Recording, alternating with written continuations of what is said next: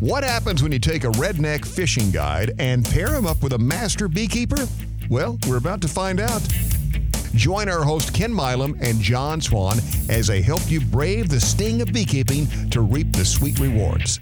This is the Hive Jive.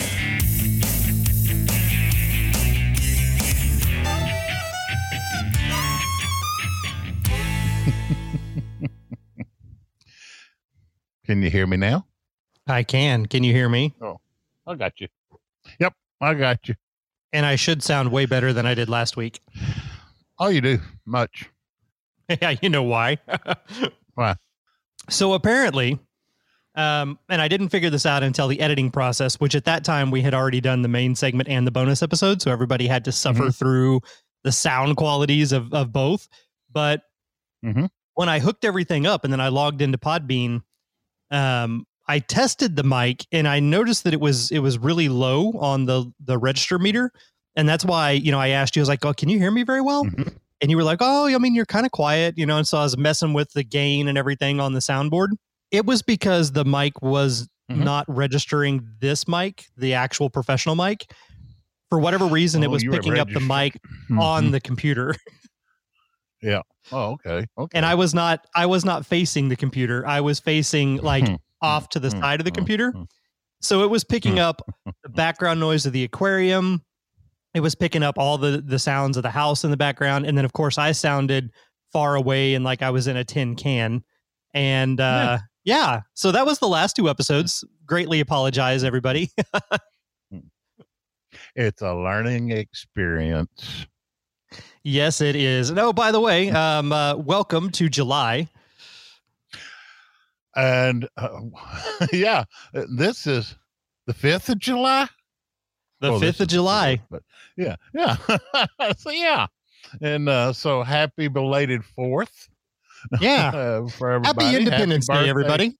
Yeah, happy birthday, America. And so yeah, hope nobody uh, got uh, too hot or got stuff burned up or all that good stuff. So Didn't set yourself on fire with a Roman candle or, you know, have some sort of drunken debauchery that uh, Hmm. ended in bodily harm. Yeah. I wonder what bees do when it starts all the fireworks. They think it's thunder and they just get a little tighter uh, batten down in the hatches. I'm not sure, Never actually. Um, I don't know. Hmm. I ain't never. I I just was last night. I was uh, uh looking at all the animals and you know during the fireworks. I'm sitting there. Dogs are hid. Chickens. Uh, they are just tight little ball and hang on the coop on the the roost, and uh, the cats have disappeared. I'm sitting there wondering what the bees do. So I didn't go open them up, of course, but uh, I just eh, eh, something to think about. well, you I know, think about. during the day, the the fireworks that go off during the day probably do cause some disruption and some some other issues because percussion can Oh, yeah. alter what they're doing. You know, that's like the whole mm-hmm. the tining or tanging when you bang on a pot or a pan or another piece of wood whenever there's a swarm and you get it to mm-hmm. alter its course and come down there towards you. So yeah, that definitely probably would. Now at nighttime, once they're inside the colony, it may make them more alert.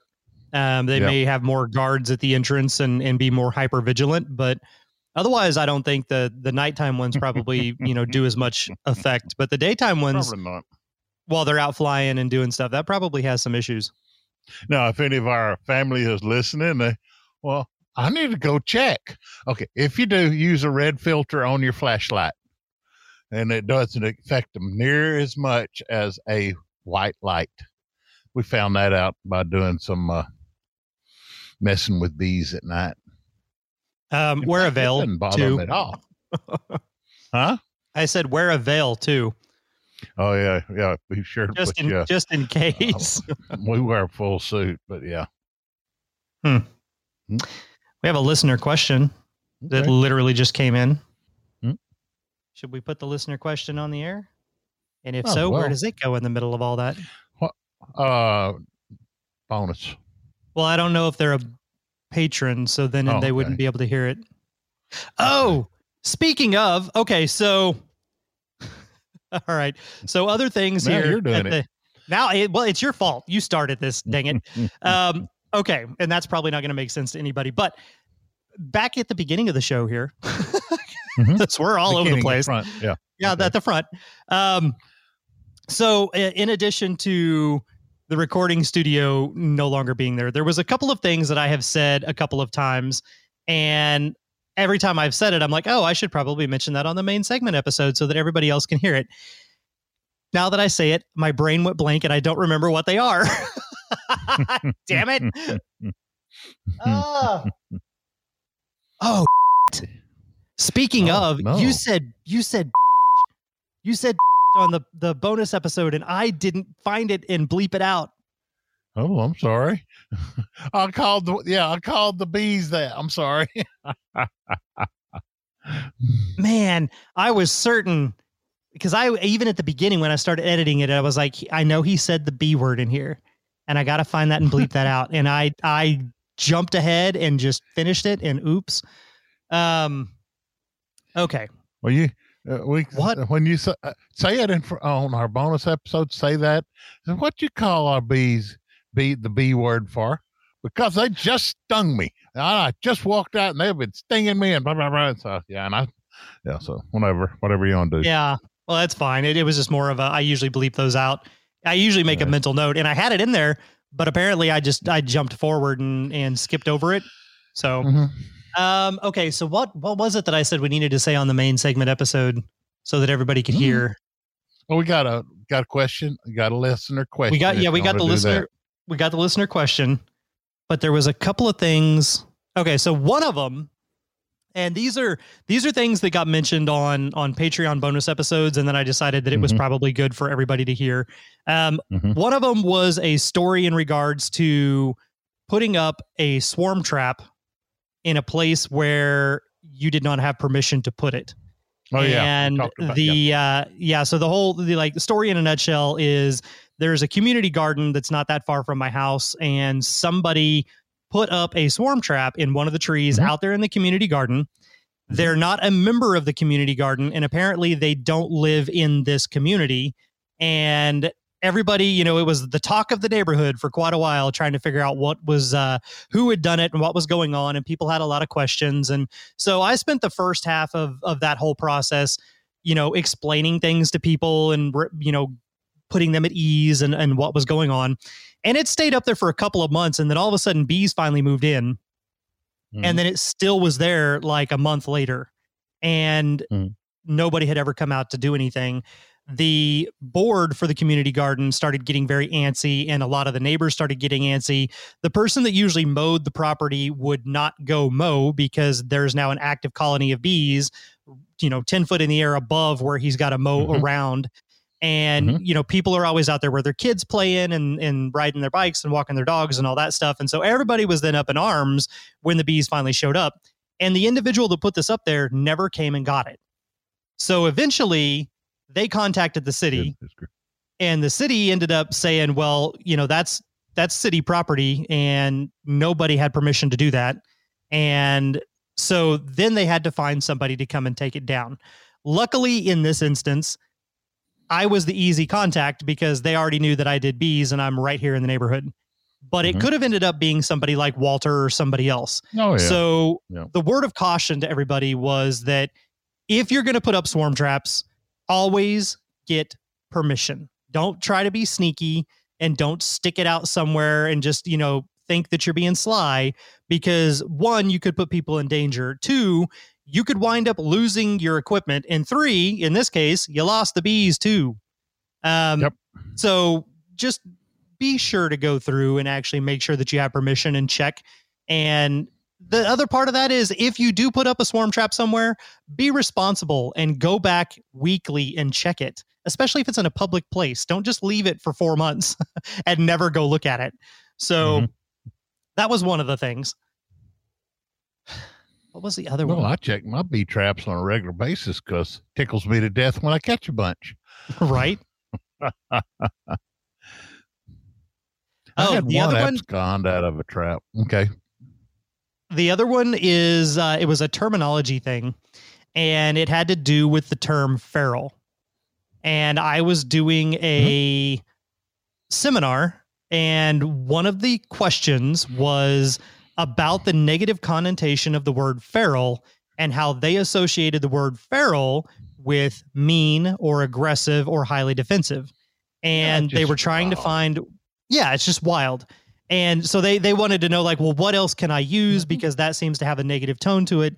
And the answer to that is so when you hear Ken or I either one say a feral colony, what that means to us is an unmanaged colony. It is a colony that is living mm-hmm. in the wild or quote unquote a wild colony that has not been manipulated or managed by a beekeeper. That is a feral mm-hmm. colony. And so it doesn't denote aggression that feral colony could be the sweetest bees you've ever met in your life. It just means that they are an unmanaged, unknown lineage of bees. That's all. Um, so those were the two little things that I wanted to pull over there. If it's the sweetest bees you ever met in your life, put them in a, a Langstroth or a top bar and raise queens because it's a feral colony that has learned how to live in the wild and they know how to take care of the mites. So we had a listener question that literally came in right when we started recording. And this one is from David. And David says, uh, it's David H. And he goes, Hey, so my best hives are my third year hives. They're also my mm-hmm. meanest hives. Mm-hmm. they start stinging my truck as soon as I pull into the lot. Mm-hmm. I've got five honey supers on each. And I think Good as God. long as they are kicking behind, I don't think I, I think that it would be dumb to requeen them at this point. Oh yes. Um, for the times that I put on my suit correctly, I do not get stung. When I do get stung, it's because I didn't put my suit on correctly, or like this morning when I thought the coast was clear and I was clearly wrong. I've hmm, got hmm, good hmm, gloves. I've I've got good gloved, but always get stung through the leather. Any thoughts? Thank you, David. Okay, so yeah, this kind of comes back to the whole thing of how much can you tolerate and where are they at? If they're in town, that's absolutely not acceptable. I would mm-hmm. say requeen them as soon as possible because you don't want to put other people in jeopardy. If they're out in the country and they're away from anybody who's going to just aimlessly wander into the area, and you can tolerate them so long as your suit is put on correctly, and they're making you a lot of honey, you don't necessarily have to requeen them, but it's completely personal preference. As far as the gloves, try switching over to the nitrile gloves just to mm-hmm. see because your leather gloves number 1, leather is skin and skin is what they are tuned to go towards to sting. Number 2, the leather retains the pheromones. So even when you go through and you wash them and you do other stuff to them, they're still going to have trace amounts of that pheromone in there. So they're going to carry along the smells, which are going to encourage the bees to come back to those gloves even more quickly the next time around. So if you try to do the nitrile gloves, they don't smell like anything. And if the bees land on them, they don't immediately sting unless you squish them or do something else. Now, if yeah. you really, really provoke them, yes, they absolutely can sting you through those, just like they can sting you through the leather gloves. So, um, but it's just something to try. Now, at this point in time in the year where you've got five boxes on there, I would say don't even try to go through and, and find those queens because there's so many boxes to go through and so much mm-hmm. going on. Plus, you're going to interrupt the the process and the the evenly toned machine that is this honey producing monster and you could throw that all out of whack. So wait until after, if you do, again, assuming they're out in the country and you do want to requeen them, wait until after the flow when you've pulled all the boxes and harvested the honey and you've got the bees down into just a couple of boxes so you have less to go through. Then you can go through and requeen them. The trick is going to be finding queens in the fall. It's great to requeen in the fall because then you're going to overwinter with a fresh new queen and you can start the new year off, you know, hitting the ground running. But it can be trickier to get those queens or find those queens. And it's even trickier to sometimes to raise them because the best time to raise a good solid, healthy queen is in the spring when the nectar flow is really up and going. So um, I don't know if that actually answers your question or not, David, but thank you for sending it in and uh, good luck, dude.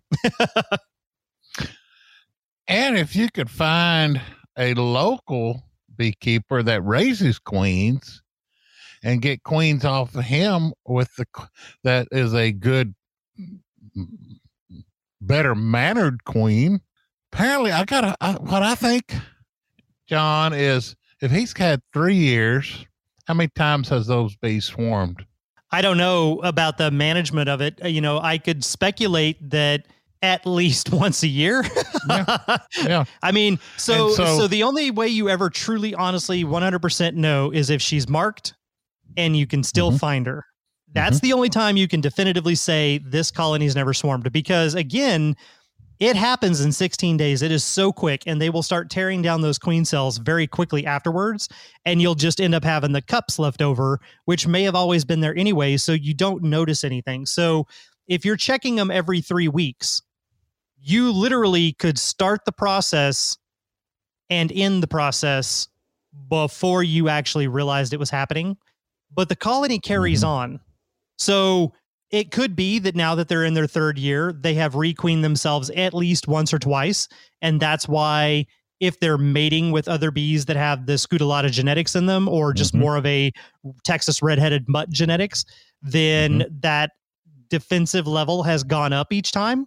But I have I've told the story before though, where we had a uh, consultation client who had a colony that for the first two years they were awesome, and then all of a sudden in the third year they they just went evil, and we were certain that that's what had happened. They had requeened themselves. And I went through that colony and I found the yellow marked queen who was clipped and could not fly and was the only queen in that colony. And she was still the one laying the eggs. And for whatever wow. reason, just over the course of time, she had cycled through all of her good genetics, and the only thing left was, you know, Satan. so, yep. Yeah, that, that could okay. go either way. So, one thing that uh, that I've been meaning to tell you before we get too far into all this other stuff is mm-hmm. the um, I don't remember what we used to call it the recording studio where we went after we left the radio station before COVID oh, yeah. got like really, really bad, and yeah, uh, yeah. The contact high studio. yeah, yeah, it's gone. Gone. It, yeah, oh, I drove by there. Property was well, so that I drove by there the other day, and they've gutted it. It's just the the framework and the roof, and the whole front third or two thirds of the building's gone. Good gosh. Yeah, so I don't know I don't know if the recording studio, if the the sound stage moved to one of the other buildings out there, or if it's. I did notice a sign on the opposite side of the street that there was a some sort of recording studio over there, but it wasn't. I don't think it was the same thing, the same name. But yeah, so if and when we do get back around to doing an in person show, between the mm-hmm. two of us being in the same place at the same time, we will have to go mm-hmm. back on the hunt for another location because uh, that one's at the very least under some serious renovation, like ground up work. But I think it's gone. I think that maybe they they folded sometime during the end of the pandemic. As expensive as that piece of property is in Austin, Texas, I could see that. Yeah because that land in Austin is getting crazy on price. Well, land everywhere is getting crazy on price, but yeah. Yeah, but I don't think that they're gonna because that whole that that's a warehouse district. Yeah, and they've converted each of those warehouses into either rental spaces or um, some of them are commercial kitchens, some of them are bars or breweries uh you know there's all kinds of things in there some are art studios i think it'll still be used for mm-hmm. for something along those lines i just don't think that the i think when they get done with whatever rehab they're doing like literally like ground up um rebuilding mm-hmm. I, I don't think that the sound studio will be there i think it'll be something different so oh. anyhow so you know you've got the this this nectar flow that's hopefully fingers crossed still going to do stuff and right. you've got your mesquite that's blooming or gonna mm-hmm. bloom again and we've got more rain forecast so yeah they are saying that july and august and we've mentioned this on the show before but july and august for us in central texas is going to be cooler than average. Now, that could literally just mean two or three degrees cooler. Um, but I'm still totally okay with, you know, 95 versus 100 plus heat index. So the other parts of the country, though, you know, they're having like these historic heat waves where they're getting the temperature that we normally have every year. And it's going to shift everybody's flow and what's going on. But the the thing for us, and I've got a couple of listeners um, that have sent in messages and questions and things along these lines. But about this time of the year, the colonies have a natural ebb and flow to what they're doing. And so you're giving them extra boxes and extra comb, which is good because you've got that available. But for anybody that doesn't, and you're at your maximum, you've put everything that you own out there, they are eventually, probably already, all of my colonies already had done this, but they're going to backfill the brood nest.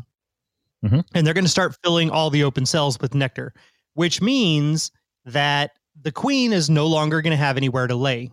Now, that puts some people in a panic, but there's so many factors that need to be taken into consideration when it comes to that specific scenario. If that happened in April or May, or even maybe the very first week of June, that would be bigger cur- bigger concern and cause for alarm than happening in July or August. And the reason for that for us, specifically again here in Central Texas, we have a summer dearth. Mm-hmm. And the queen, even if there was no nectar in the colony and every cell was open and she was able to lay anywhere she wanted to, she's going to stop laying anyway because the summer dearth, there's no food available out there for them. It's way too hot. There's no nectar, there's no flowers, and therefore there's no food. So why would we continue raising more babies that have to be fed? So she's going to cut back her laying. And I did have a couple of people that you could tell that their their mindset was the queen has to lay every day. She lays 1500 to 2000 eggs a day. What's going to happen if there's if there's nowhere for her to lay? Well, if that happens in earlier in the year, if it happens in April or May or or like I said maybe that first week of June, that's when it triggers the swarming urge and the colony is like we got a ton of bees we got a ton of food there's nowhere else for the queen to lay. So now she can go lay in the queen cups we're going to fill those with royal jelly turn them into queens and we're going to swarm and we're going to divide. And then when they do that they take some of those resources that are occupying the cells with them. And that kind of frees up some space and you know like the whole cycle kind of starts over. But if it happens now if it happens in july is it really that big of a concern?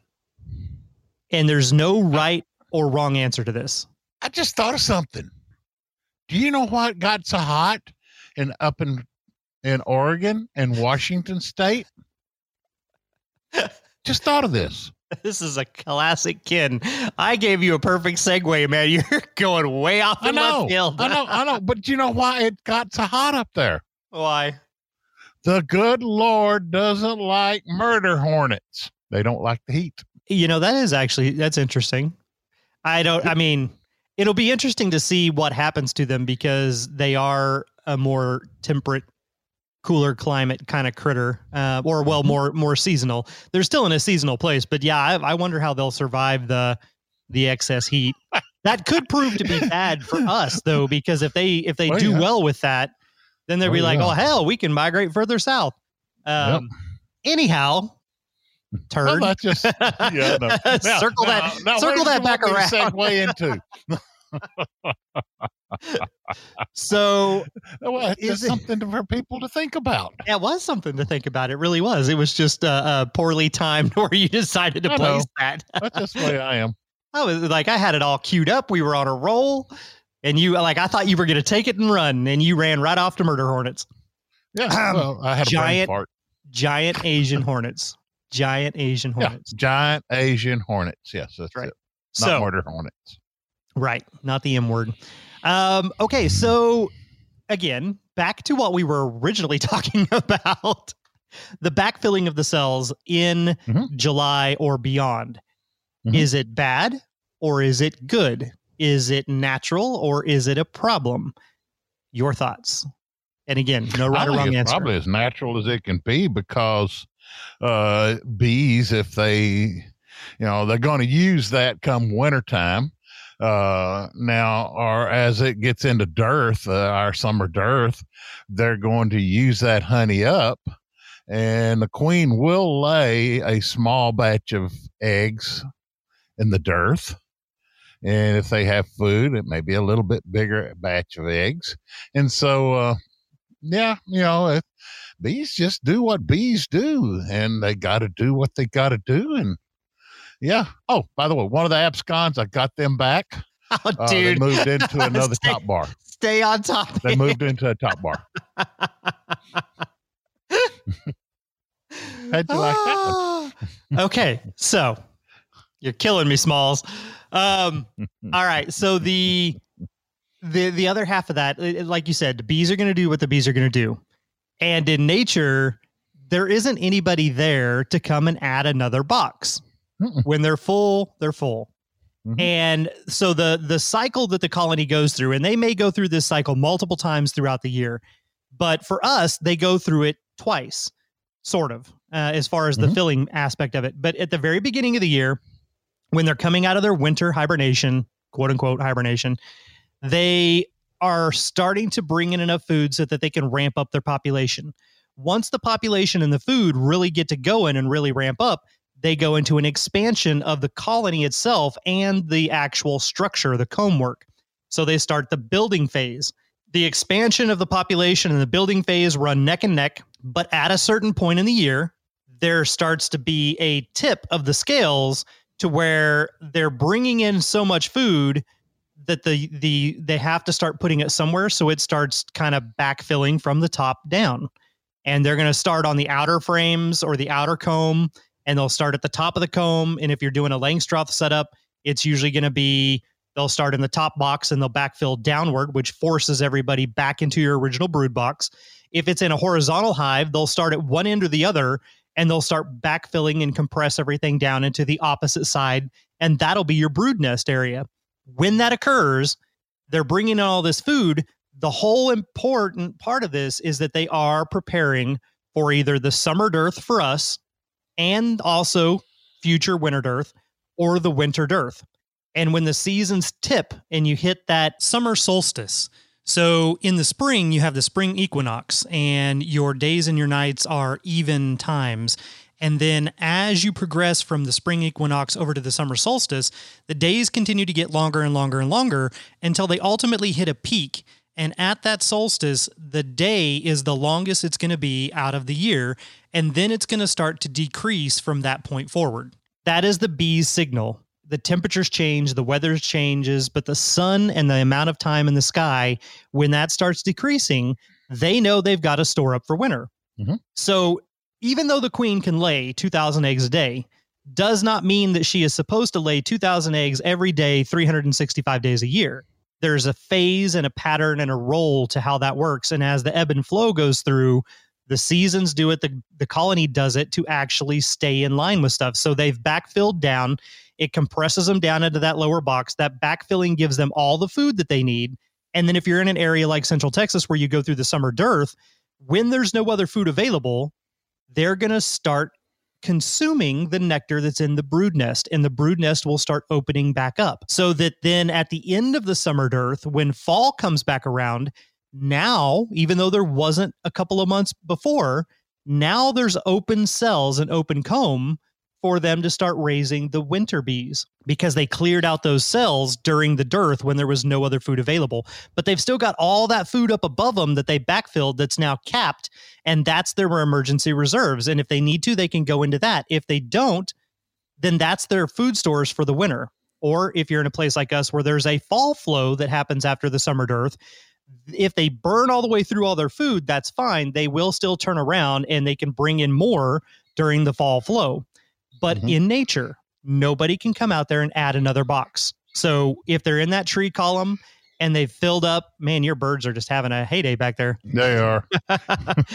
if you if you have a tree and they filled up that entire tree column with comb and they started at the top and they backfilled all the way down to the bottom Mhm. nobody can come along and open up that tree and stick more comb in there for them so Mhm. what you're seeing in your colony is exactly what happens in nature and that's that's part of the ebb and flow of the beekeeping so don't panic especially late in the year or or late into the summer if you notice that they've done that. Now, if you do, because this is the luxury of being a beekeeper and having the extra stuff and it not being a tree, but you can continue to manipulate it and you can continue to try to get them to keep going. But do keep in mind, if you are coming up on a summer dearth, don't try to encourage them to raise a ton more bees right now because here in a few weeks there may not be any food for them at all and they've got to feed all those bees so nature forcing them in our area to not be able to raise as many bees is actually good for them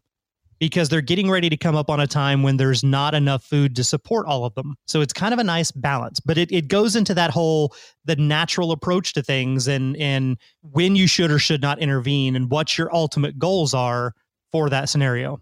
But it's a catch 22 also because if you don't have enough bees if you got a box that's full i mean full of capped honey the brood box is full the medium of top of that's full and you only have four or five hundred bees which we have already gone through this on one of my hives and you fixed it on both hives two hives.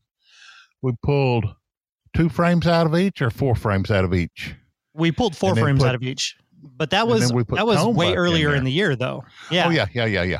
It yeah. Was. See, that was that was like you know that was something that we did in like April, May, and they still had plenty of time to raise those bees before yep. you know mid July hit. But now yep. we're in July. That I wouldn't necessarily look at it from that perspective. But yes, if you do have a colony that is very small and it needs the the extra bees because it's not going to survive otherwise then that is something that you definitely would have to take into consideration and if you have the available drawn comb you can go through and yep. implement that if you don't have the nope. available drawn comb you're exactly where you would be in nature anyway because at this point when that when that tip happens when they switch over they're mm-hmm. going to stop drawing comb as well because comb is a huge resource drain so once they know okay our bountiful season has ended now we're coming up on the time of of conserving and needing everything to survive this dearth period. They're not going to go and consume all of that food to build new comb because then they would have no food. So it only works if you've got that drawn comb. But again it goes back to that natural perspective. Uh you want me to bring that up now? Hop guard? Go ahead. Oh well no go to say your hop guard thing. So uh Hop Guard 3. You know, back in May, I noticed late May, before it started raining up here, I noticed that Max, we did an inspection. Max says, Hey, Dad, you know, several, several of your colonies have got mites. I saw some of them on the back. Okay. And especially one was, he saw several had a uh, mite. So, uh, we checked uh, all the ones at Mike's. Two of them had nothing. Two of them had mites mm, pretty high. So we, you know, here it is in May. Uh, we put hop guard because you had said we can't use uh, LMSQ strips or whatever the because of the heat, max, whatever they are, MAQS max, yeah, formic acid. yeah, I was close. So we put. I said, well, got to try something.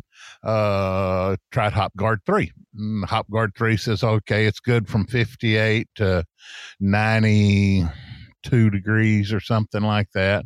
So I put them in, in four colonies.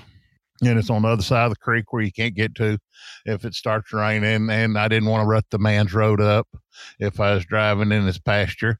So started raining, kept raining. I did an inspection, would have been I guess the third of July. Three colonies gone, absconded. Uh, they did abscond. They they were gone. I'm sitting there, okay, hop guard to 92 degrees. It got hotter than that. I had left it in, and they said it's fine to leave the hop guard in because the bees will just tear it up and it falls to the bottom of the baseboard, a bottom board. I said, okay, no, they're fine. Got there, did inspection Saturday. Three out of the four colonies gone, absconded. So, uh, now the fourth, they're still there. They're just happy as they can be. But three out of the four were gone. So that's all I can say. I don't know. I think if heat,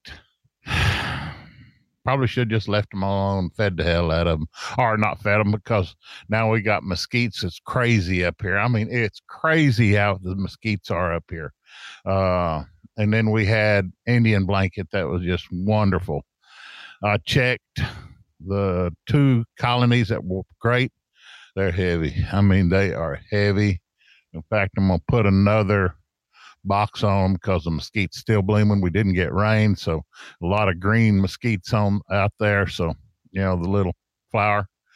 So we're gonna keep having mesquites. I'm putting more uh, more boxes on with comb, and uh, we'll go from there and see what happens. And but uh, I don't know these. these uh, the more I listen to Nathalie about natural beekeeping, the more I'm thinking because let's see, uh, the natural, the feral bees, they were the ones that were low on mite count, and then the other colony that was it was a feral colony that the hop guard didn't bother, and so I don't know. I'm starting to get kind of lean more towards instead of buying these high dollar queens from other parts of the country, maybe lean more towards like you do, raising queens, Gen 2 and Gen 3 queens from our area.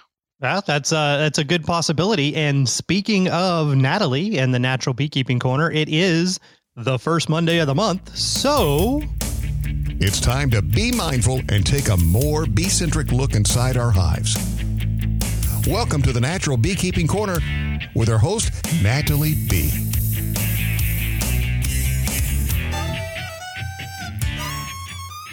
Welcome back to the Natural Beekeeping Corner with our your host Nathalie B. And today I have a very special guest, uh, Les Crowder, who's my mentor and also my business partner at Be Mindful. And uh, today he's going to kind of tell us a little bit about his story. If you have questions, uh, you can always join us at Be Mindful Honey Farms at gmail.com and or on our website be-mindful.com. I want to remind you also that we do Les and I every Thursday 5 p.m. to 6 p.m. Central uh, U.S. time a chat with the mindful beekeepers. We broadcast that on Zoom and Instagram simultaneously and those recordings from every week's um, segments are posted on our Instagram account at Be Mindful Honey Farms. So I encourage you to join us to ask your questions every week. The other thing that we're going to start doing is collecting listeners' questions. And every month on the Natural Beekeeping Corner, we're going to answer a few questions from our listeners at the end of the segment so that we can address your most pressing needs. So don't hesitate to send us your questions and we'll be happy to address them. So, welcome, Les. Uh, you don't need any introduction. Thank you for joining me today. Thank you for having me. So, for those of you who uh, don't know Les Crowder yet or haven't heard the previous episode on the Hive Jive or other podcasts, or looked at his recordings on YouTube, he's um, he needs no introduction. He's world famous. He wrote that book, The Top Bar Beekeeping Organic Practices for Honeybee Health. He's been doing beekeeping for over 50 years. He started as a young adult, a teenager, really. And um, he has a degree in biology. He has been, uh, he used to keep bees with a commercial beekeeper uh, and that had over 4,000 hives. He's gone through thousands and thousands of hives, including Langstroth and top bar hives in various countries. And um, he's been working mostly top bar hives and natural treatment free uh, bees for over 30 years now.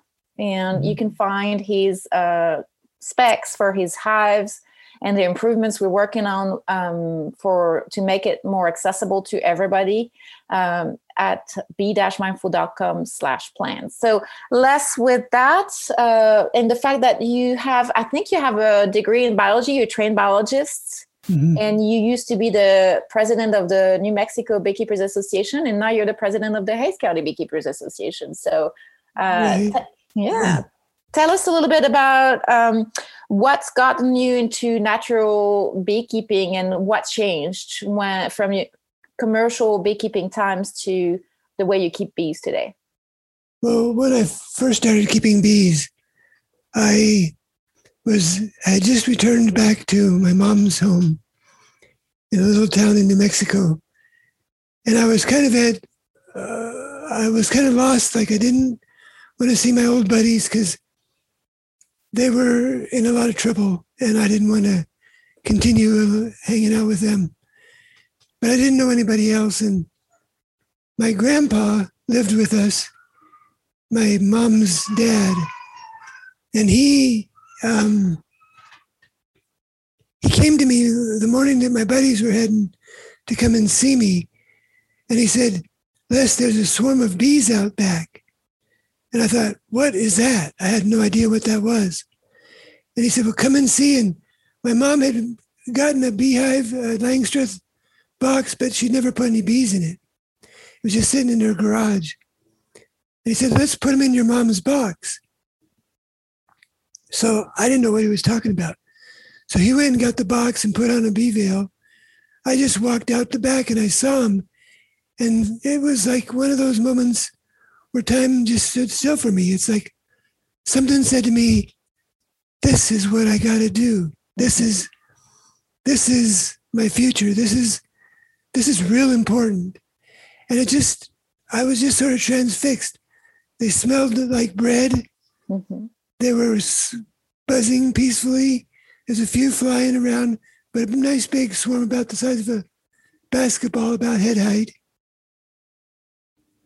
we didn't know what to do. So we opened the box and it was full of frames. We thought, well, they'll never fit in there. Took all the frames out, cut the branch very trepidatiously, and lowered it into the box and put the lid on it.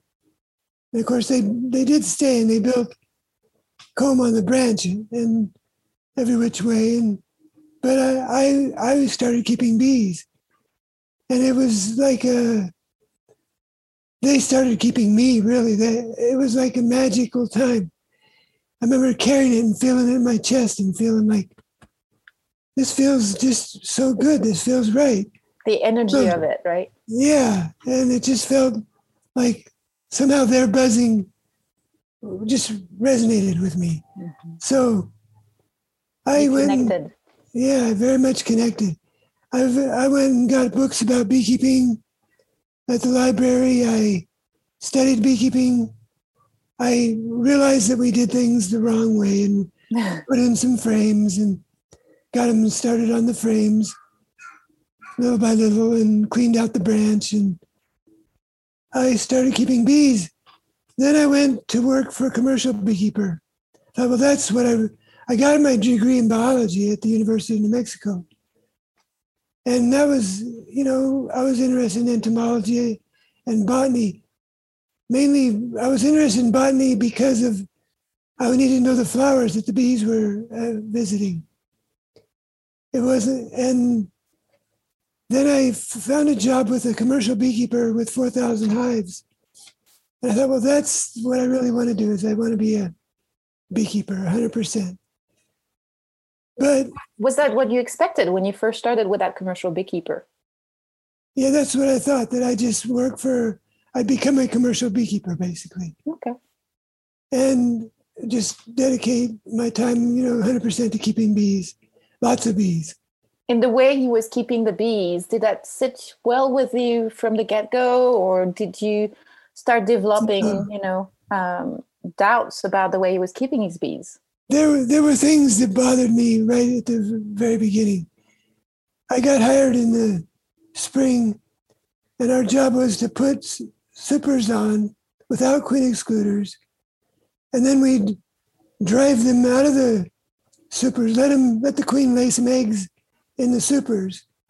Then we'd use a fume board and a carbolic acid, which is now illegal, to drive the bees out of the super put the queen excluder on.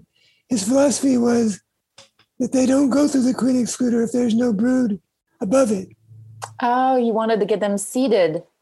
Right, so that they'd quickly and easily go through the queen excluder because he didn't want to. Re- his goal was 100% honey production, honey production. That's all he cared about. And well, I mean, he sold honey by the barrel. Oh, wow. So, you know, I mean, he did sell some retail and wholesale. He did some bottling, but most of his honey he sold in 55 gallon drums. And the price, there, were several problems. My personal problem was I didn't like the fume boards.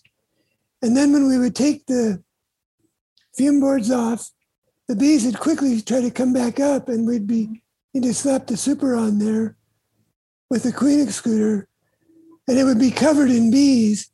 And I would try to set it down gently and he'd like, we ain't got time for that. And just smash 100 bees every time you put a super on. Which is that the was, problem with the Langstroth hives, right? Because they've got all those contacts and flat surfaces. Right, yeah, between the frames and all around the box. And it was just a big splat every time. And I felt like, well, that just didn't sit right with me. It, and, you know, I had had another vision before all this. My grandpa, they developed cancer and eventually passed away. I mean, he was in his 80s or whatever, but um, I really, he and I connected really well in a lot of ways. When I was a little kid, I, were, I played in his garden. He was an organic gardener, so it was safe in his garden. My mom's garden had white dust, and I wasn't allowed in it for good reason. It was full of poison. Mm-hmm. And so, and Grandpa taught me to cut trees, the little branches on cottonwoods, and put them in water and get let roots grow on them and then put them in dirt. We mm-hmm. planted cottonwood trees all over the place. Mm-hmm. And we just had a lot of fun with nature together. So he had an iris patch, a patch of irises in all different colors. And when he got really sick, I was helping take care of his stuff for him. I was a teenager and his irises were in full bloom. And I thought, I'm going to try to get him out of his bed and get him out in his iris patch. And he was all skin and bones. He hardly had any muscle left or no fat. And, but he got out there in his walker and he got in the middle of his iris patch and he said, Les, I think we need to water it a little more. Why don't you turn the hose on? So I turned the hose on. It was a frost free bib because in New Mexico it gets really cold. But I remembered when I was a little kid, we had a worm bed in front of that bib, and we raised earthworms. Oh, we fed them manure and um, animal manure and watermelon rinds, and you know, it was a fun little project. And then a mint plant got started in it, and it kind of took it over. Mm-hmm. So we said, okay, fine, we'll make mint tea. So we mm-hmm. let it be a mint patch. And I was standing there waiting for him to tell me to turn the hose off. And the mint was blooming with little tiny purple flowers. And an all black honeybee, just completely black, came and started sipping nectar from the flowers. And by that time, I had five hives, and one of them was all black bees. And so I oh, thought that was your bee. I know where that bee lives. I know where she comes from. And I'm going to go stick a spoon in some nectar somewhere in that hive. It was early in the spring. There wasn't really much honey yet, but there was some nectar. And Grandpa and I are going to taste honey from our mint plant in a, in a few, in an hour or so. And so for a minute, the bee on the flower was like a religious experience. It was like, wow, I felt time stopped and I was connected to the sun and the moon and the roots and the dirt and the everything all made sense. And so then when I started putting carbolic acid on a bunch of bees and yeah, smashing a bunch thing. of bees, it felt like, well, that's not my vision at all. That's the antithesis. Yeah, that's the opposite of your vision. Yeah. And the other thing was I had just been working in a dairy and I was discussing with the what they were feeding the cows and how they were treating the cows. You know, I milked 600 cows a day by myself, with machines. Right. And that was considered a, a big dairy in those days, but it's out of business and way too small these days. You know, you milk thousands and thousands. And the cows are treated, they can't even walk. They, they can't, their udders are so large, they can barely stand up. They're bred for milk production. For that, yeah. And the disease set in and, and they've got ulcers and. Yeah. Mm. And they're fed chicken manure and newspapers and all kinds of crap, just junk that is, you know, cheap. And they figure out a way to put a little protein in it or something. Right. So I thought, well, this is going to be the same thing, only it's going to be bees. Where industry is going to take bees and we're going to just run them through our mill, yeah, and grind them up, and wonder why why they're all dying on us all the time, and why they get sick so much. Yeah, and the the indiscriminate use of antibiotics in those days. As soon as you thought they might have a little disease problem, you administered terramycin in powdered sugar. And and then another thing that happened was we were using ethylene dibromide to kill the wax moths in the supers, and there were thirty five thousand supers, so it was a big warehouse full of supers. So to, to specify the reason there were so many supers in warehouses is because when the Langstroth hives are harvested, the honey is extracted from the frames, and those frames with the wax uh, left over from the extraction are stored up to be reused the next season. So you end up with organic material that's stored up in tight quarters with poor ventilation, and you end up having the pests that the bees usually keep at bay coming and invade those supers and potentially eat them up. So that uh, that substance, that chemical, was meant to keep those critters at bay, right? Right. And there are wax moths on every honeycomb mm-hmm. in the world, pretty much. Right. And the bees constantly find the larvae and kill them and throw them out.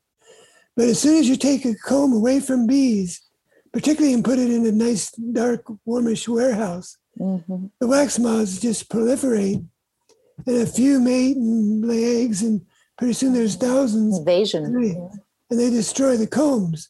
And these combs were wet with honey. They'd been extracted, but they were still slightly sticky with honey. It was perfect wax moth heaven, right? Yeah. Mm-hmm. In a warehouse in darkness, which the moths love. And so you had to fumigate them with something. Nowadays, the allowed chemical is paradichlorobenzene, which is also carcinogenic. We were using ethylene dibromide, which is very carcinogenic and it's been banned for any number of years. Did but, you say though that for a while it remained allowed for? Uh, so it was banned for everybody else except beekeepers who had lobbied to keep it so that they could keep, treat their supers with it. Yes, and the, the thing is that got in the news, mm-hmm. and that made beekeepers furious. So it got in the news. Well, this chemical that we've commonly used has now been banned from all farming activities except beekeepers. And the beekeepers were like, oh no, don't say that to anybody. Don't let the public know that we're using chemicals in our beehives. Right. And it's particularly one that's so serious that it's been banned for everybody else. That made beekeepers look terrible. Well, uh, live up to the truth. You know, you're using a very terrible chemical and you have to admit it. Yeah, you can't say you aren't using it. Well, especially when you know that uh, wax is lipophilic and will absorb a bunch of uh, toxic chemicals and keep it, and, and it can get passed to the honey itself that people consume. So they need to know what's in their honey. Right, and, and ethylene dibromide was particularly lipophilic itself, so it would absorb into the wax. And you could smell it when you went in the warehouse in the spring to take the supers out, you could smell it real strong and then you put it on the beehives. And this whole thing was just like I realized I can't. Uh, once I st- I realized it was ethylene dibromide. That was my the straw that broke the camel's back. I decided I've had it. I can't work here anymore. Right. It just there's too many things wrong with the way we're keeping bees. It wasn't sustainable anymore. Yep. The other thing was that the future wasn't there anyway because the honey price per barrels of honey when you're on the world market was way too low. You couldn't produce honey and make any money. And um, it just it pushed everybody to pollination. Any large scale beekeepers started doing pollination to make money. Is it kind of still true that the prices on the world market for honey are actually quite low because of markets being floated by flooded by imports and, and heavy production from countries that are less scrupulous and actually mix a lot of things in their honey, including high fructose corn syrup and, and uh, sugar syrup and all kinds of illegal substances and mass producing and basically just driving the prices down. So isn't it still the case? Right. Yeah. If you sell honey by the barrel, you, you're not going to make much money or any money. You're going to lose money. Um, and the, there's there was this expose done several years ago in which they showed that companies were able to bring container loads or truckloads of a substance that would meet all the requirements and pass the tests. And they would even buy bee pollen and put it in the fake honey Seed it. Mhm. to make it so that you look in there and see it's even got bee pollen in it. So Yeah, because the testing um, looks for pollen to verify authenticity of the honey and potentially provenance of the honey. Right, exactly. So that the, that scene, that large scale beekeeping for honey production, just doesn't work. No, volume doesn't work. You you Yeah. end up with not making enough profit on volume. It's like the honey market got Walmart uh, version of it. Nothing. I'm not going to get into Walmart pros and cons, but the the volume ended up being the issue, right? Right, and eh, there was a. I mean, it, it, I had experiences. For instance, you could put your honey on loan with the government for a subsidy, and then redeem it. And most of the beekeepers did that. But then there came a year when they couldn't afford to redeem it because they they'd have to pay back part of the loan. So they just left it sit there, and it turned out that the barrels would leak because they were full of water or sand or six inches of dead bees floating on the top of the barrels. Oh my goodness. because nobody thought that anybody cared. You know, When they would Oh. ferment, I bet too.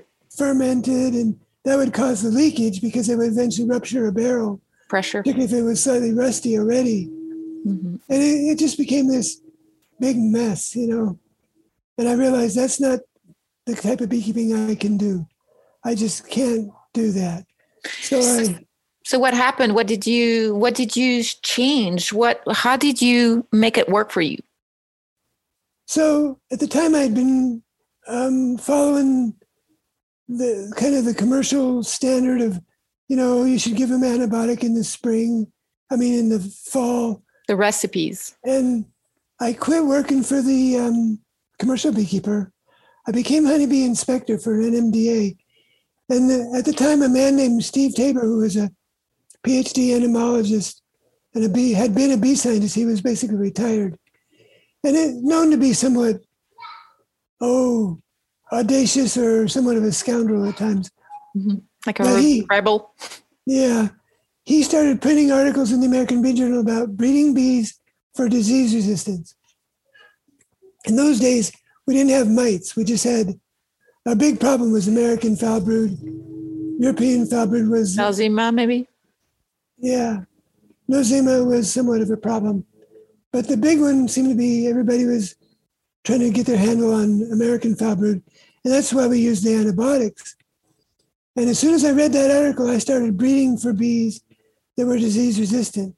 And he was basically advocating killing a little patch of brood by what he would do is get a ring of PVC pipe, Mhm. put the brood, put it on the brood, pour a little bit of liquid nitrogen and freeze it, and then put it back in the hive. And then bees that removed all the larvae in 24 hours, he considered hygienic. And if they didn't, then they weren't very hygienic or they were partially hygienic or whatever. And that that was the big key to disease resistance. that they would take care of the diseased bodies and pull them out of the hive so that the hive wouldn't be contaminated it would it would be like a sanitation method the bees implemented right right and but so and he at the time wrote somewhere about look at the old bee books before we had antibiotics. How did they handle the disease? So i went and got a 1929 i still have it somewhere.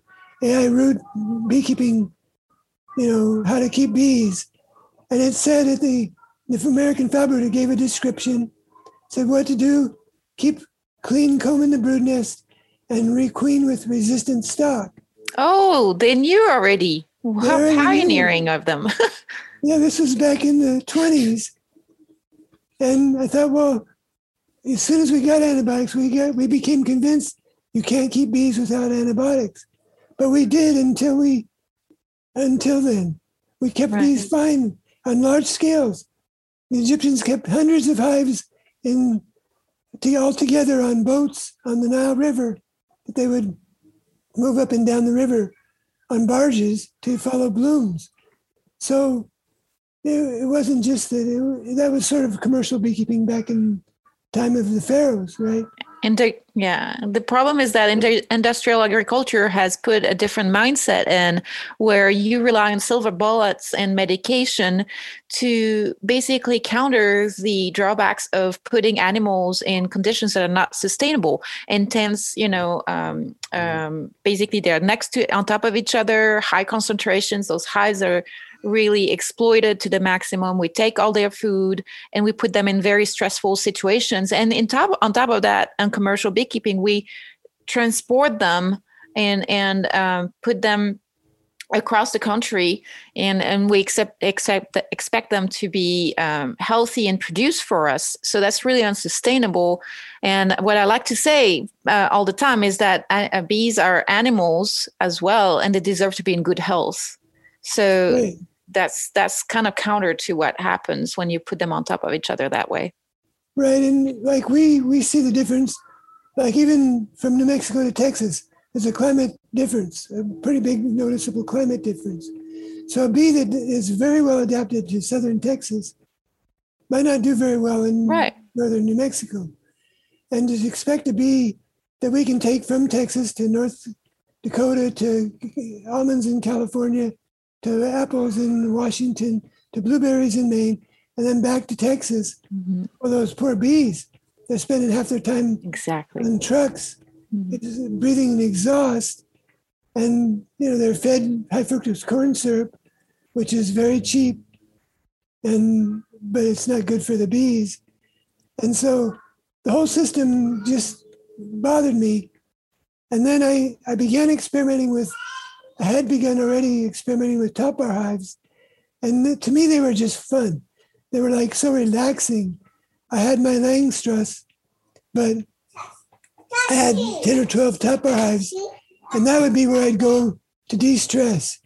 I'd go out and just hang out with my top bar buddies, and they were very, the calmest bees. It wasn't that the bees were any calmer, but I was calmer. And it was so much easier to lift the comb and put it back and not kill any bees. right And that kept the bees calmer. And I began to develop a real feel for the top bar hive. And then when the mites came, I still had about 200 Langstroth hives.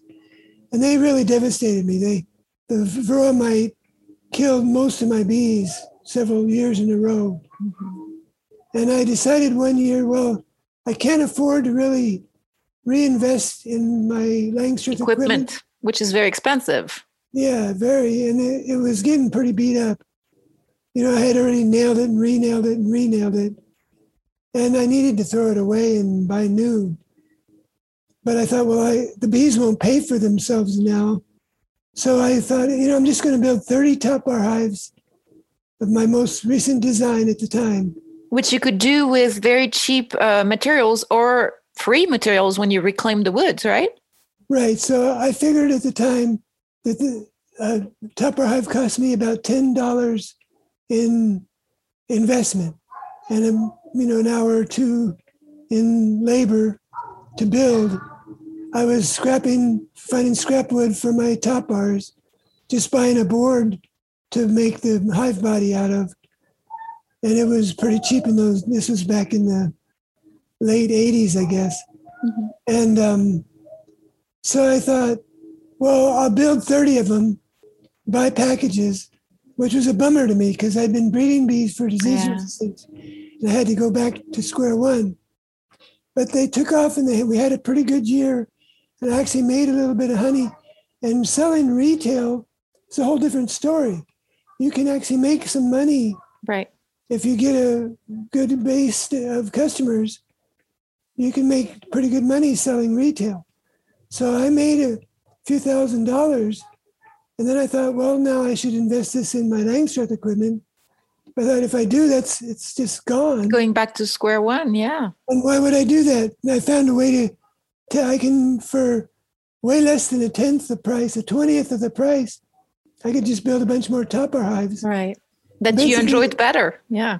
Yeah. And I realized that I could bring top bar up to a semi small commercial scale, make a pretty good business out of it. Mm-hmm. And it was cheaper, it was less input. You were one of the only ones and one of the first ones, if not the first one, to do commercial beekeeping and pollination contracts at the time with top bar hives, right?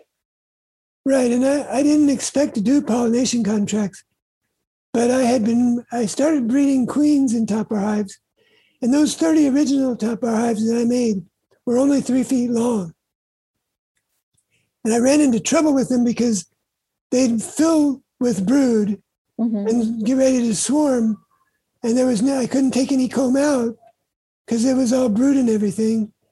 And so I realized I made them too small. So then when I wanted to make top bar queen mating nukes, I thought, well, that's perfect.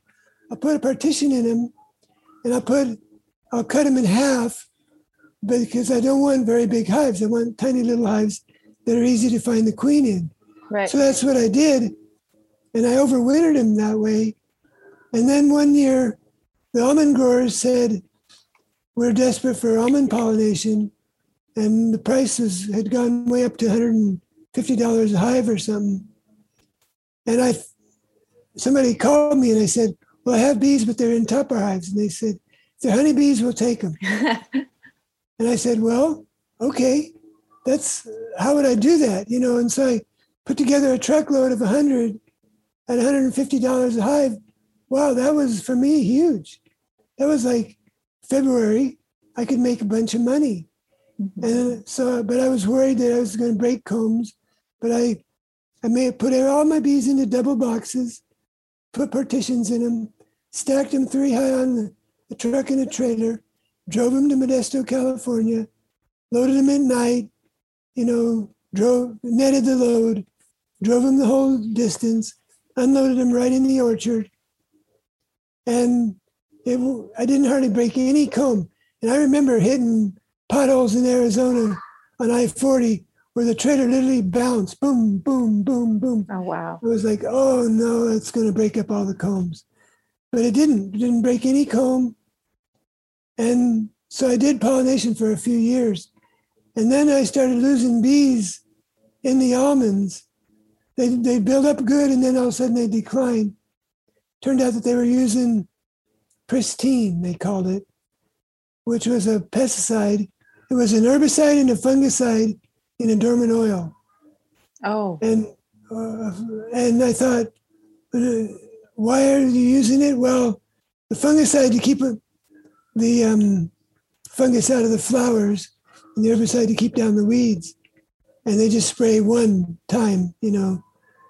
So, so that's a triple whammy right there. You got pesticides that are uh, negatively impacting the bees in the first place. The fungicide kind of uh, uh, they they also have a detrimental effect but together the pesticides and the fungicides have a synergic effect that's much worse than the sum of them two separately and it's in the carrying oil which is lip, uh, allows the wax uh, from the beehives and the combs to absorb it even better because it's lipophilic right Right. It, it, and he told me, well, my my entomologist assures me that it, it won't hurt the bees.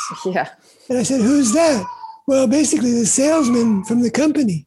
Oh, oh well, great. I'm glad because they call it a fungicide, and bees aren't fungus, and herbicide, and bees aren't herb, aren't plants. Well, but it kills bees. And in the long run, bees use good fungus to help them store their pollen, and we all use good microbes in our guts to help us absorb our food and Right. even make neurotransmitters for our brains. So I quit pollinating after that because he basically said, Look, I'm paying you so much, it shouldn't matter. Meaning, he at $150 disposable, a hive, yeah. if I kill him, go buy some new bees. And I was like, No, I, my bees aren't disposable. I'm not, I'm not coming back, you know. And that was just that's the few that was the future of beekeeping which i thought well that's not the future that's the past already mm-hmm. Well, that's yeah, that and the the top bar hives. I believe natural, sustainable beekeeping and top bar horizontal top bar beekeeping is the future of beekeeping, especially because it allows individuals in their own backyards to keep the bees and produce their own honey and and um, just kind of like improve on the pollination around them. So I, I personally, I'm very biased, but I think that the the the writing is on the wall, and that's what's the future of beekeeping. well when you compare i appreciate that because i i, I tend to agree back in the 70s when i started top bar hives a few of them uh, it was just an experiment. It was considered a third world hive because they were cheaper and easier to make. And i thought well i was always interested in third world life you know hanging out with farmers in mexico and Simple Just- life. yeah, and because I found them to be, yeah, they didn't have any money, but they had plenty of food and they had a lot of time and they were happy. And the, so well, I built some top bar hives and I was the only one I knew. And then I had become president of New Mexico Beekeepers and I would tell people about them. And They'd be like, oh, that's fine if you're an African or something. But it doesn't, you know, it's, it's not a real beehive. And then a few other people tried him and really liked him. And what the big change is when women started beekeeping back in the 70s, there was one woman beekeeper in New Mexico Beekeepers, and her husband had died and she had taken over. Everybody thought she was real weird, but she'd come to all our meetings and she was very vociferous and Mhm. she was the only one. And then sometime in the late 70s, early 80s, women started trickling in. And by the 90s, women became the majority of beekeepers. Well, and they probably came in with a completely unbiased look at the way things were being done and brought in some new perspectives because until then, things were being passed down and repeated as accepted methods that were uh, basically always the same things. This is the way you do things. And when you bring people that have not done this before and that can help with the problem solving and that looking at it with a fresh eye, it's not only the fact that they were women, but also that they were outsiders that kind of allowed Right. to bring in a different perspective, right? Right. And we had a lot of people beginning to question, well, antibiotics for one thing. When I was a kid, I'd say, well, we shouldn't be using antibiotics. And they'd say, what are you, Amish or communist or hippie or what, what's the matter with you? You know, modern living to better living. Granola, yeah. medicine. this is the new world, you know, go. And I thought, well, and now, of course, then they said you can't keep bees without antibiotics. It's immoral of you to try because the bees are going to get sick and they're going to pass the disease to us when our bees rob out your bees, which is the same thing they're saying now about the mite bomb. I was going to say that's exactly, and I and I got into another discussion recently. Uh, I, you know, you and I, we have created um, in our area, especially and um, in the broader community, um, an area of uh, where you can speak freely about natural. Uh, treatment free and and just kind of doing things uh, with top bar hives and or um, you know with the bees in mind rather than the beekeeper you know exploiting the bees. And we we forget i forget personally sometimes that there's still people out there that are convinced that we create mite bombs, that we, they're convinced that if you don't treat your bees, they're going to die, that are listening to uh, teachings from um, research that has one a lot of times be paid by um, chemical companies for their own benefit, so they're biased, mm-hmm. and also uh, that are aimed at commercial beekeeping and not necessarily backyard beekeeping where things are completely different. I mean, I talked about it in one of the past episodes is commercial beekeepers, yeah, we you know, it's hard on the bees, but it's also hard on them and there's a reason why they're doing it this way because again, they can't compete on the honey prices and their conditions are are difficult. They're they're farmers and they've got certain constraints. So they're trying to work with that, which means those conditions for the bees are harder and they have to do things differently. They have to treat because their bees are weak and they're not resilient and they've got uh, high stakes. So, right. So I forget, I forget that we're in a bubble basically of. Right. Mm-hmm. And the commercial beekeeping is pollinating a lot of our food. It is, and, and it's useful. And it is useful and it is hard. Yes. I remember talking to a Texan beekeeper who had 10,000 hives, and he said, Heck, I wouldn't want my kid to do this. It's too much work and it don't pay. Right. Well, it's tough. It's a, you know, your field bill is $300,000. Right. For the year. That's, a, you got a big monkey on your back just pushing you, and you can't afford to lose bees. It's so an unsustainable model. Yeah. Yeah, it just doesn't work. But so what is the future? And I see the future in, in combining what we learned from big farming like that with smaller scale, like going more and more organic, which uh, has grown tremendously, but still needs to grow a lot more. Finding natural solutions to our disease problems. So, as a beekeeper, what are the natural solutions to our disease and parasite, parasite problems? Well, brood breaks, breeding for mite resistance, breeding Natural for disease resistance, keeping the bees healthy, renewing the comb in the brood nest. And so I feel like we have gotten to the point here in southern Texas in particular where we don't need any unsustainable, we don't need plastic, we don't need chemicals. We can keep bees, the bees can keep themselves very well without our intervention. And anybody who says bees can't survive without our chemical protection hasn't seen your Warré hive, right? No. Yeah, seven, eight, seven and a half years in the making, and I've never treated or fed or anything. And that thing is the healthiest and biggest one of my hives. Yeah. So the bees can live without our chemical protection. And the, the Puerto Ricans and the Jamaicans and the Africans and the South Americans have all been proving that because they can't afford the miticides or they can't, it's hard to get them there. When they have the varroa mites over there, uh, and, and yet those bees are not um, suffering from them the way they do from uh, that do in the United States because they've been allowed, they, they've taken their losses first, and the bees have recovered really quickly. Whereas when we keep treating them, even in as a transition process, we're not allowing them to develop the strategies that they need to fend for themselves. And it's you know if you if you treat any colonies you're not breeding survivors. You're breeding chemical dependent bees.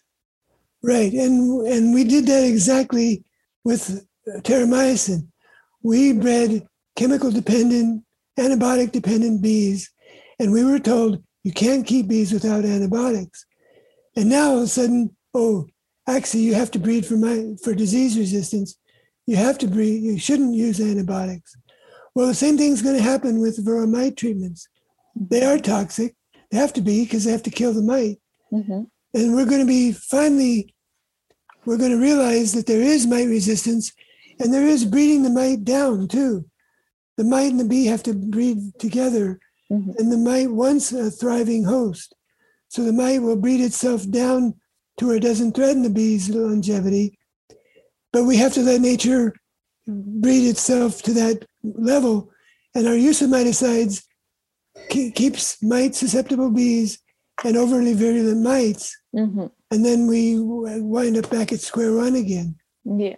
I think that people can hear why I find um, you so valuable as my mentor and friend because we're, you know, I'm learning a lot from you and we both agree on the same things. Um, what would you say of the um, organic, quote unquote, treatments such as the acids, the formic acid in particular, and the oxalic acid that are so prevalent right now, and the way people are using them uh, prophylactically to basically knock back mite numbers based on a certain threshold. Yeah, so I did experiment with formic acid back at the beginning of the mites in New Mexico because it was hard to keep bees alive. The bees would, you could literally at uh, one point open a hive and see two or three mites on every single bee. And then shortly thereafter, there'd be no bees or mites in the beehive, they'd all be dead. So I I found out that formic acid is, yeah, it may be a natural substance, but not at that concentration. In other words, it's very it smells terrible. It burns your eyes, burns the bees' eyes. It can drive the bees completely out of the hive if it if it vaporizes too much. The bees it can also leave. kill them, right? Yeah, kill the queen or yeah, and so you know it may be slightly better than amitraz in some ways or coumaphos, but it isn't the solution. The solution is to learn to keep bees naturally without interventions, and that can fairly easily be done. Yes. It just it takes dedication, and there are bee scientists who believe that, but mm-hmm. they've been kind of silent. It seems to me, the main like the American Bee Journal and so forth don't seem to give them a lot of publications. They seem to be more interested in publica- publishing. Here's the latest treatment to come up with. Here's the latest chemical. You know. Well, I think part of it is that the uh, the the community that pushes for those chemical treatments, what ulterior motive very often is has got a very much uh, financial vested interest in that happening uh, either because they're selling the products that are used for the bee treating the bees or because they're selling bees that need the chemicals to to stay alive and therefore their narrative their story is you cannot do it and your bees are no good if they're not treated because otherwise they can't sell their treated bees. Right yeah. And and it be and so something like the american bee journal has to not offend its advertisers. Yeah and that often changes the way news, you know, gets spread. Like well, there's that, and there's the fact that the, a lot of the funding goes to the research on treatments for right. that same reason. Right, exactly. Univer- universities do research that is sponsored by chemical companies, and then the chemical companies own the research. And if they don't like the results, they don't publish them if they do like the results, they publish them. Mm-hmm. And of course, they're only going to publish something that's going to make them money. They're not right. going to publish something that doesn't. So, yeah. So I just realized that we're we're talking about treatments, but you know, people that use those, they they are. It's not like they're doing anything wrong. I don't want to criticize people that are treating their bees because they are trying to help their bees what I would like to know is how, what's your best advice to give once people are hearing our message and kind of questioning the status quo there what's your best advice for people that are wanting to start keeping their bees more sustainably? What's the process? What are the tools you can recommend for them to use? And can anyone do that? Yeah that's a good point. I, that's perfect. Um, i think that one thing is to try to get good bees. So if you can get local absolutely. swarm or something like that or do it if it's a simple cutout like a water meter is pretty simple try to find a way to get started with some local bees. Because those bees likely haven't been treated rather than buy commercial stock that kind of is dependent on treatment mm-hmm. or to get your bees even to raise a daughter queen. It would really be helpful. Like if you were to um, for any reason you had sourced initially uh, non-local bees and or treated bees at the very least you can encourage them to to have an offspring's queen that's going to go mate with the local drones and that's going to bring in those more resilient genetics and and and less of that uh, treatment dependency right? Right. So leave them in one box or in a small portion of a top bar hive and let them get to where they make queen cells to get ready to swarm and then make a divide and then get the daughter or maybe take two of those. If there's queen cells on two combs, to find out how to make them into two hives and raise some local queens. And it can be a lot of fun, actually. And then the other thing is, you know, check for mites, look for mites, but don't automatically treat. Mm-hmm. Prophylactic treatment means I don't know, so I'm just going to treat as if they had them. Preventively, prophylactically, yeah. Yeah and that that doesn't give the bees a chance to prove that they can do without it. And I've seen bees even that had quite a bit of shriveled wing that came out of it.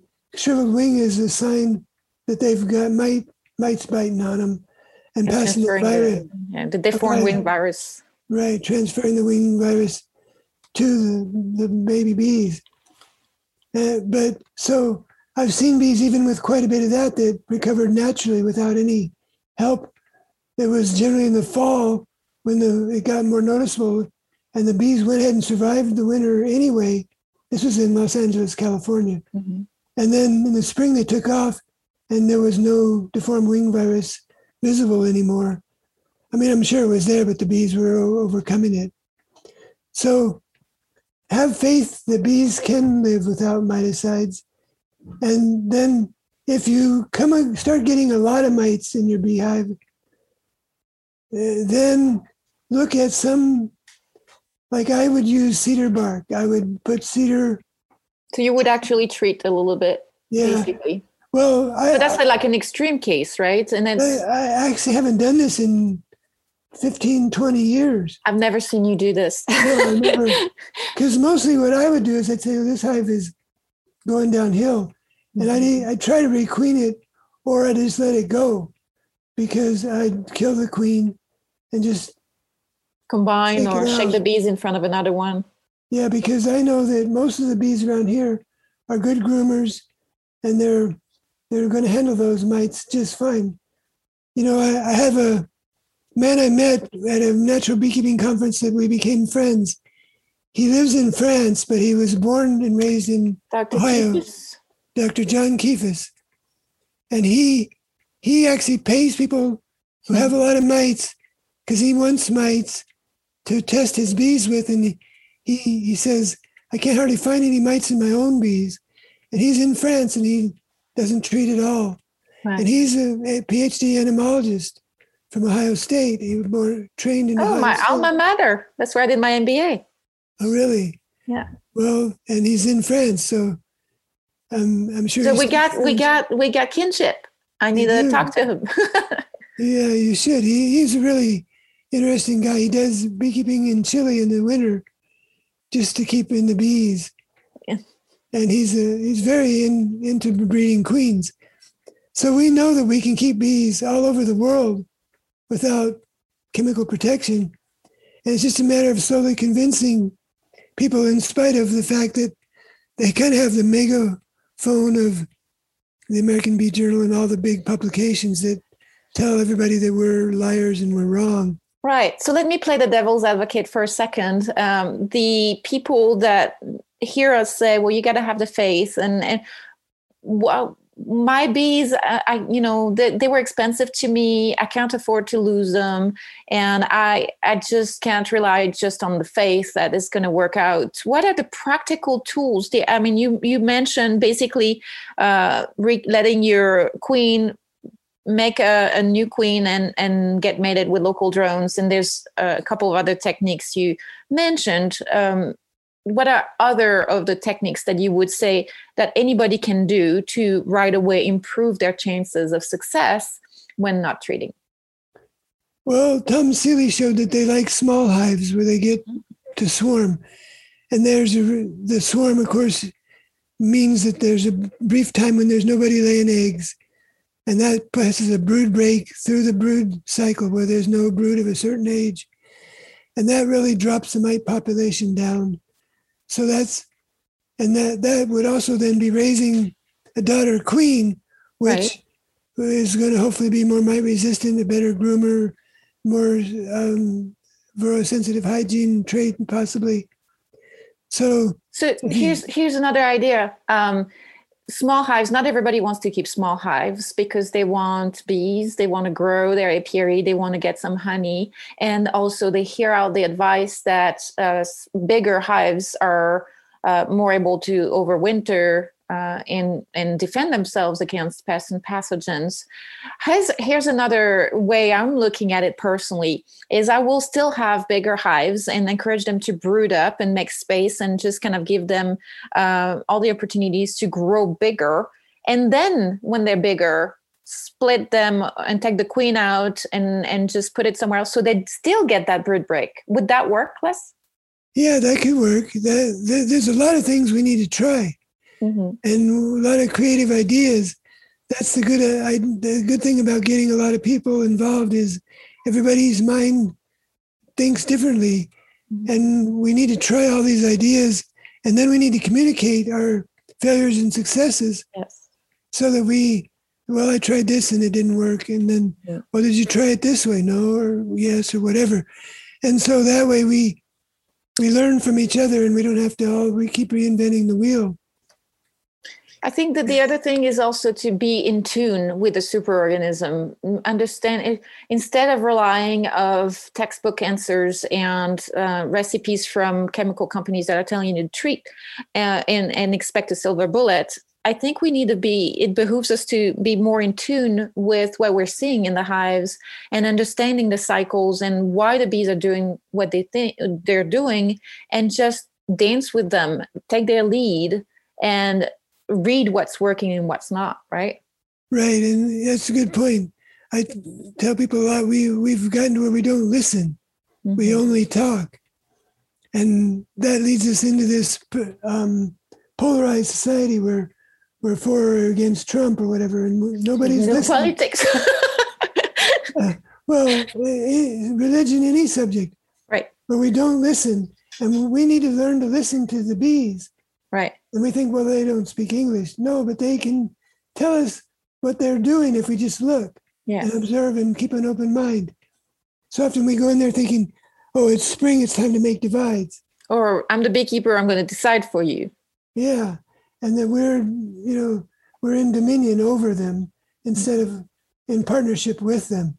And I advocate that we need to cooperate more than be like the CEO in charge of we need to cooperate with them and see what they're up to, and then see if what we are can do in the hive can enhance what they're up to, rather than f- force them not to do what we don't want them to do. Right. So, with this, and because we've been talking for a while, and I don't want anybody to get bored, I just want to leave people with a message of hope that there is a way to do this and plenty of people are doing this across the united states. We've been doing it you've been doing it for so many years. I'm just kind of you know with seven almost eight years under my belt i'm a baby compared to you. But i would say if you're willing to give it a try do not despair and just take the lead from the people that are actually doing it and and uh, understanding that that amount of people is growing exponentially. That message is getting out there. We are no longer the minority. And Les with that can you just kind of give us a few parting words on what your thoughts are on that and and give people some hope that they too can do this? Yeah thank you. Uh, i'm i feel every day like wow there's so much more interest in organics I mean, you go to the local Walmart and there's an organic section. And I thought, well, that seems so antithetical to me. But it just shows that we're waking up. You know, the gut microbiome, we share that with bees. They have a gut microbiome.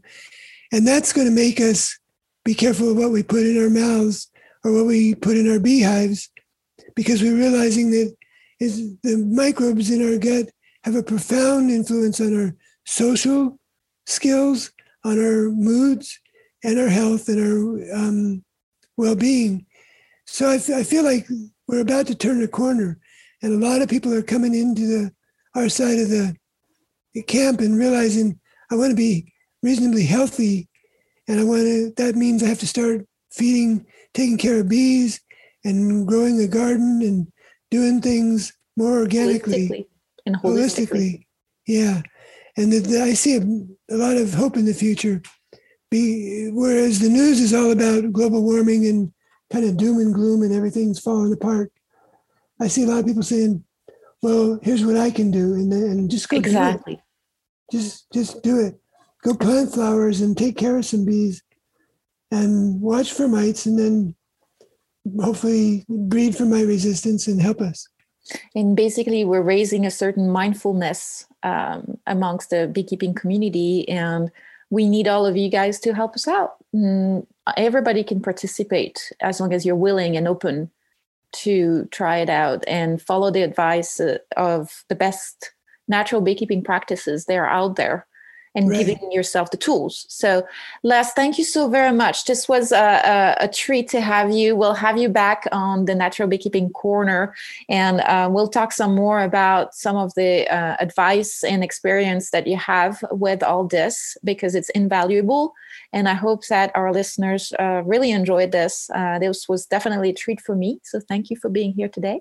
Thank you for having me, Nathalie. I've enjoyed it uh, talking to you. And I want to remind everybody that if you have questions, uh, we will address your questions. So send them to us. We'll do a listener questions segment section on the, the corner. And um, you can send them to us at Be Mindful Honey Farms. And we'll be back next month, the first Monday of each month on the Hive Jive. But in the meantime, if you want to get a little bit more of Les and I's um, natural beekeeping uh, advice and want to ask your questions live, you can join us on our chat with the mindful beekeepers and or contact us. And we also do that uh, in person on fridays 4, 4 to 6 p.m uh, in south austin at the hcba beekeeping store as well. So we do like a beekeeping social. So we, we're trying to get you guys to to get the answers you need. And um, in the meantime we wish you a great week a great month and uh, y'all be good Thank you, Les. Thank you, Nathalie. Bye bye. Bye. You've been listening to The Hive Jive. We appreciate you joining us on our beekeeping adventures. And you can find out more information about today's episode online at thehivejive.com. And as always, thanks for listening.